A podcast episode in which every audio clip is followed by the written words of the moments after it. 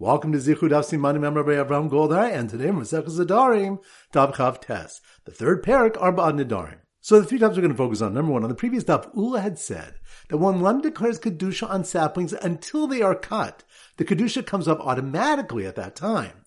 Rav Hamnuna asked him, "Kedusha shebehin Where did the kedusha go? Meaning, with what mechanism did they lose their kedusha? Umat yu amrli isha yom at ishti. Makar ishti. And what if one said to his wife, "Today you're my wife, and tomorrow you're not my wife," meaning the marriage should dissolve on its own? Me nafka will get. Does she leave without a get? Surely not. So how then can Ula say that the kedusha goes off automatically? Rava responded to Rav Hamnuna that he cannot compare marriage, which is kedusha's aguf, physical sanctity, meaning her physical being is married to him, and Kedusha's dami, monetary sanctity, such as the net of our Mishnah, in which the sapling's value is Kadosh. Although Kedusha's aguf cannot end on its own, Kedusha's damim can. Point number two, Abai responded that it can be proven that even Kedusha's aguf can end on its own from a brisa which states, if one said, Shor ze ola kol shoshim yom, this ox should be an oil for 30 days, and after 30 days, it should be a shlamim then after the 30 days of being an Ola, it does become a Shlamim. From the fact that the Kedusha's aguf of Ola ends after 30 days, for otherwise it cannot become a Shlamim, it's evident that even Kedusha's aguf can end at a predetermined time. When the Gemara suggests that perhaps the Braisa is speaking where he was merely makdish the animal with Kedusha's damim of Ola, the Gemara says this cannot be because the next case of the Braisa states if he says lacher yom Ola um shlamim, after 30 days it should be an Ola and from now a Shlamim, then that is what happens. Since the second case does not appear to add anything new, it must be to show that one of the cases speaks of Kedusha's Aguf and that it cannot come off on its own. And pointing with you, the Gemara suggests that the Abban Baraisa should disprove Bar Pada's position on the previous stuff, that saplings which were consecrated until they are cut need to be redeemed after they're cut, since the Kedusha does not end on its own. Rav Papa answers that Bar Pada would say that the second case of the Brisa is teaching something else entirely. If he had not said it should be a shlamim from now, it would have become an ola after 30 days. And the Braisa is coming to teach that the kedusha of an ola can take effect after 30 days, even if he attempted to retract his ola consecration prior to the 30th day.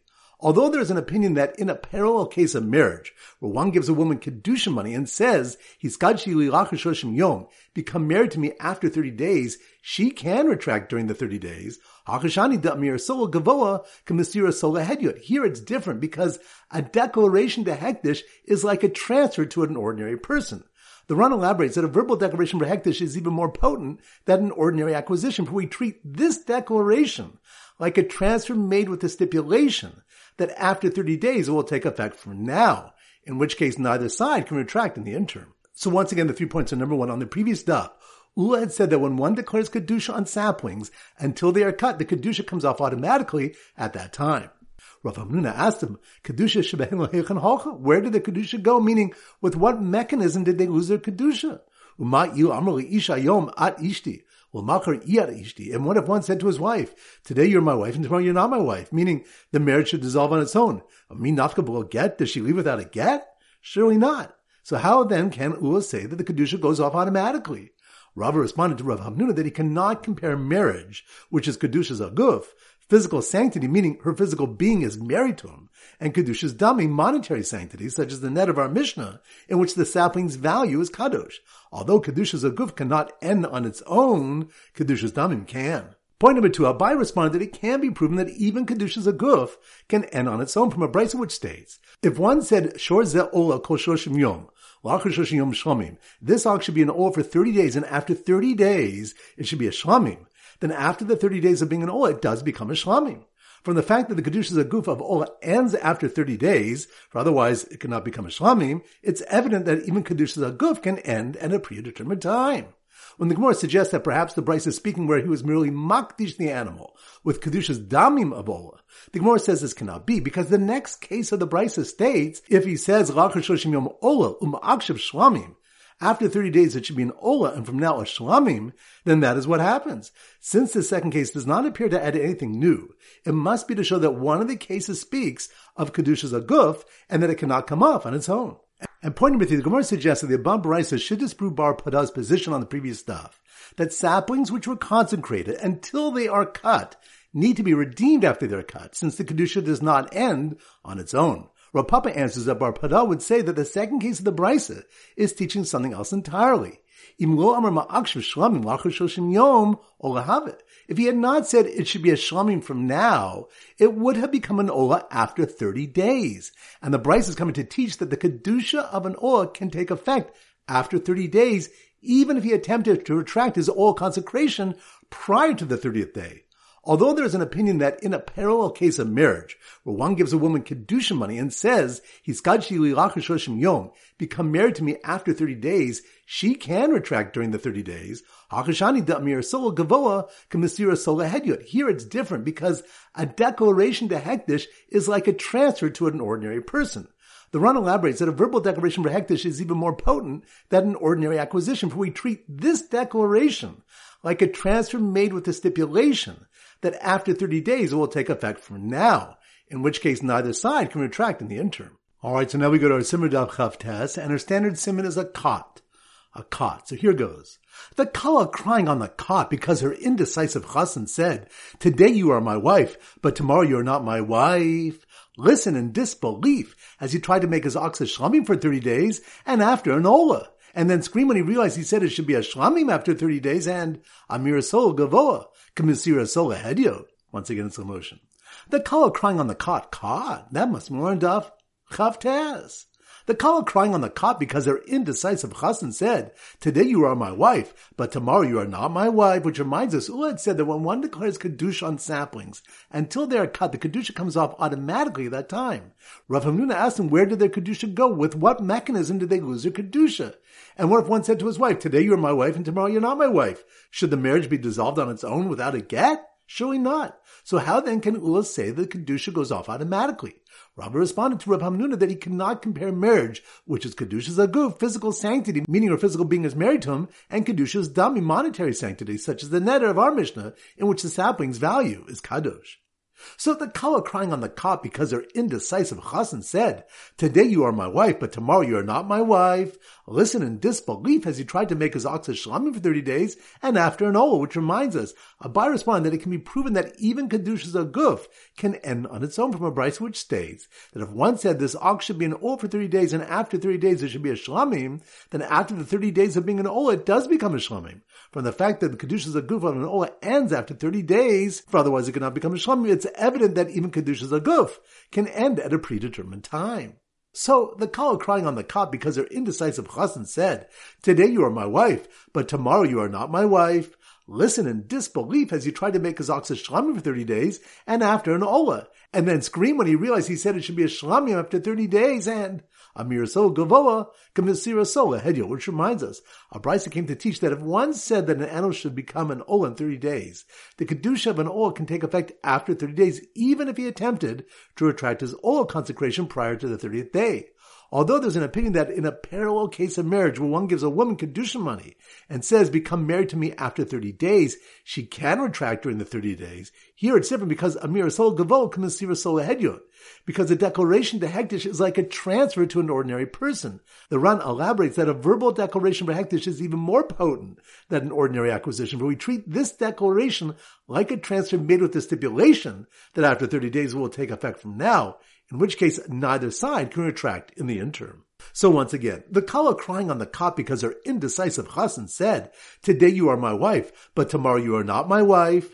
Listen in disbelief as he tried to make his ox a shlamim for 30 days and after an ola, and then scream when he realized he said it should be a shlamim after 30 days and Amir Sol Gavoa, Kamisira Sola Hedyo. Alright, so now it's time for four blah back Chazara. Daf Chaf. So the Simmer Daf chafhei is a silver wedding anniversary. So here goes. When the deceitful borrower gave his shocked wife his hollow cane filled with coins as a gift for their 25th anniversary, 25th anniversary? That must be on Daf Chav Hey. When the deceitful borrower gave his shocked wife his hollow cane filled with coins as a gift for their 25th anniversary, which reminds us of Brisa that when a person swears in Beis Din, he's told, know that you're not swearing according to some condition in your mind, rather according to our and the court's understanding. This was meant to preclude trickery, like the incident of the cane of Rava. A borrower who needed to swear to have paid filled a hollow cane with coins and handed to the unsuspecting lender at the time of his shavua, and was thereby able to truthfully swear that he had given coins to the lender. The furious lender smashed the cane and the coin spilled out, showing how he had technically sworn truthfully. So when the deceitful borrower gave his shocked wife his hollow cane filled with coins as a gift for the 25th anniversary, she made him swear to accept the Torah and be honest based on her intent, not his, which reminds us, when Klal swore to accept the Torah in Arvos Moav, Moshe Rabbeinu warned them. Know that I'm not having you swear according to your own intent, rather according to my intent and Hashem's intent. So when the deceitful borrower gave his shocked wife his hollow cane filled with coins as a gift for their 25th anniversary, she made him swear to accept the Torah and be honest based on her intent, not his, and promised to never make another netter forbidding food to a group of people, since his last one unknowingly included his father and brother, which reminds us in the next Mishnah is listing the case of Nidre Shegagos unintentional Nadarim. It states, if a person saw people eating his figs and he said, they're forbidden like a korban to you, and they were found to be his father and brothers against whom he would not have made the neder, and others who were with them, Beis Shammai say that although the figs are permitted to his relatives, they are forbidden to the others. Beis Hillel disagree and say they are permitted to everyone since the neder was partially void regarding his father and brothers. And we learn in another Mishnah that Rabbi Akiva came and taught, neder shehuter miksasu huter kul, a neder that is nullified in part is nullified in its entirety. Dav Chavav, so the Sim Dav Chavav is a military coup. So here goes. The leader of the military coup, military coup, that must be more in Dav Chavav.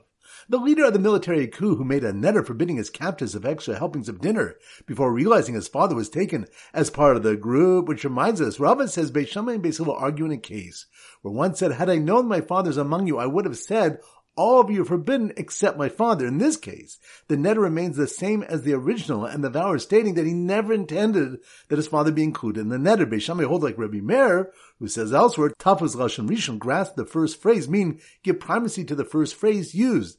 Beis Hillel hold like Rabbi Yossi and say, Dvarav Adam Nitpas. A person is always held by the end of his words. Therefore, the final netter, which adds the exception of his father, is different than his original netter, and is thus a partially voided netter, which is completely void. So, the leader of the military coup who made a neder forbidding his captives of extra helpings of dinner before realizing his father was taken as part of the group, changed his formulation and said, this one shall be forbidden, and this one shall be forbidden like this one, which reminds us, Rav Papa challenged Rava from the following Mishnah, which said, if one says, that I will not benefit from him and him, huta rishon hutvakuam huta achron mutter asurin. If the first became permitted, they are all permitted, but if the last became permitted, he is permitted and the rest are forbidden. Rava interprets the case as speaking of Kagon Shatran Zebazeh, a case in which he made each dependent on the next, where he said, this one shall be forbidden like this one, and this one like this one. Therefore, when the first is nullified, they are all permitted, but when the last is nullified, the rest remain forbidden. So the leader of the military coup who made a neder forbidding his captives of extra helpings of dinner before realizing his father was taken as part of the group changed his formulation and said, this one shall be forbidden, and this one shall be forbidden like this one, and then proceed to give them kufri onions, which are good for the heart, which reminds us, the more challenges Rava from a price which states, if one said, konam onions for my tasting, because onions are bad for the heart, and they said to him, Bahaloha kufri yafalalev, isn't the kufri onion good for the heart? Remer taught in this brisa that since the kufri onion is permitted, all varieties are. The Gemara presumes the cases where he subsequently said that had he known the truth, he would have said, all onions shall be forbidden, but the kufri is permitted. Rava taught that such a case was the machlokes in which Beis Shammai held like Rabbi Meir to forbid the remainder of the neder. Yet here Rabbi Meir permits other varieties. Rava answers the cases where he named specific varieties to prohibit and permitted the kufri onion. Since he changed the formulation of the neder, it's to be entirely nullified according to all opinions. Dav Chav Zayin. So the Simmer Dav Chav Zayin is a kazoo. So here goes. The kazoo teacher, kazoo, that must be more Dav Chav Zayin. The kazoo teacher who gave based documents supporting his claim he owned the kazoo music school on condition they would be void if he didn't return in 30 days, which reminds us, the Gemara records an incident in which a litigant had handed over to base and documents supporting his rights to another's property and said that if he didn't return within 30 days, his documents should be void. In the end, he was unable to come due to circumstances beyond his control. Rav Huna ruled his documents void, and Rava challenged him, Anasu, Anas Rachmana Patra, he's forced, meaning faultless. And the Torah quits one who's forced, as we find by the love of violated Arusa. The Pasuk states, Lanara lota sadavra, and to the girl you should do nothing. Therefore, the stipulation should not be deemed fulfilled, and his documents should not be void. So the kazoo teacher gave based in documents supporting his claim he owned the kazoo music school on condition they would be void if he didn't return in 30 days, blew into his kazoo with all his might when he got stuck on the opposite side of a river to indicate, see, I have come, which reminds us, the Gemara asks on Rabbi's position from an incident of a get given on condition that he does not return within 30 days, but ultimately was unable to cross the river and called out from the opposite side, Chazuda Asai, see that I have come. Shmuel ruled that the get was valid despite his inability to return in time. The Gemara answers that perhaps an apparent, meaning predictable constraint is different, and the lack of a ferry is an apparent constraint. Since he was aware of this possibility, he should have excluded the circumstance from his condition.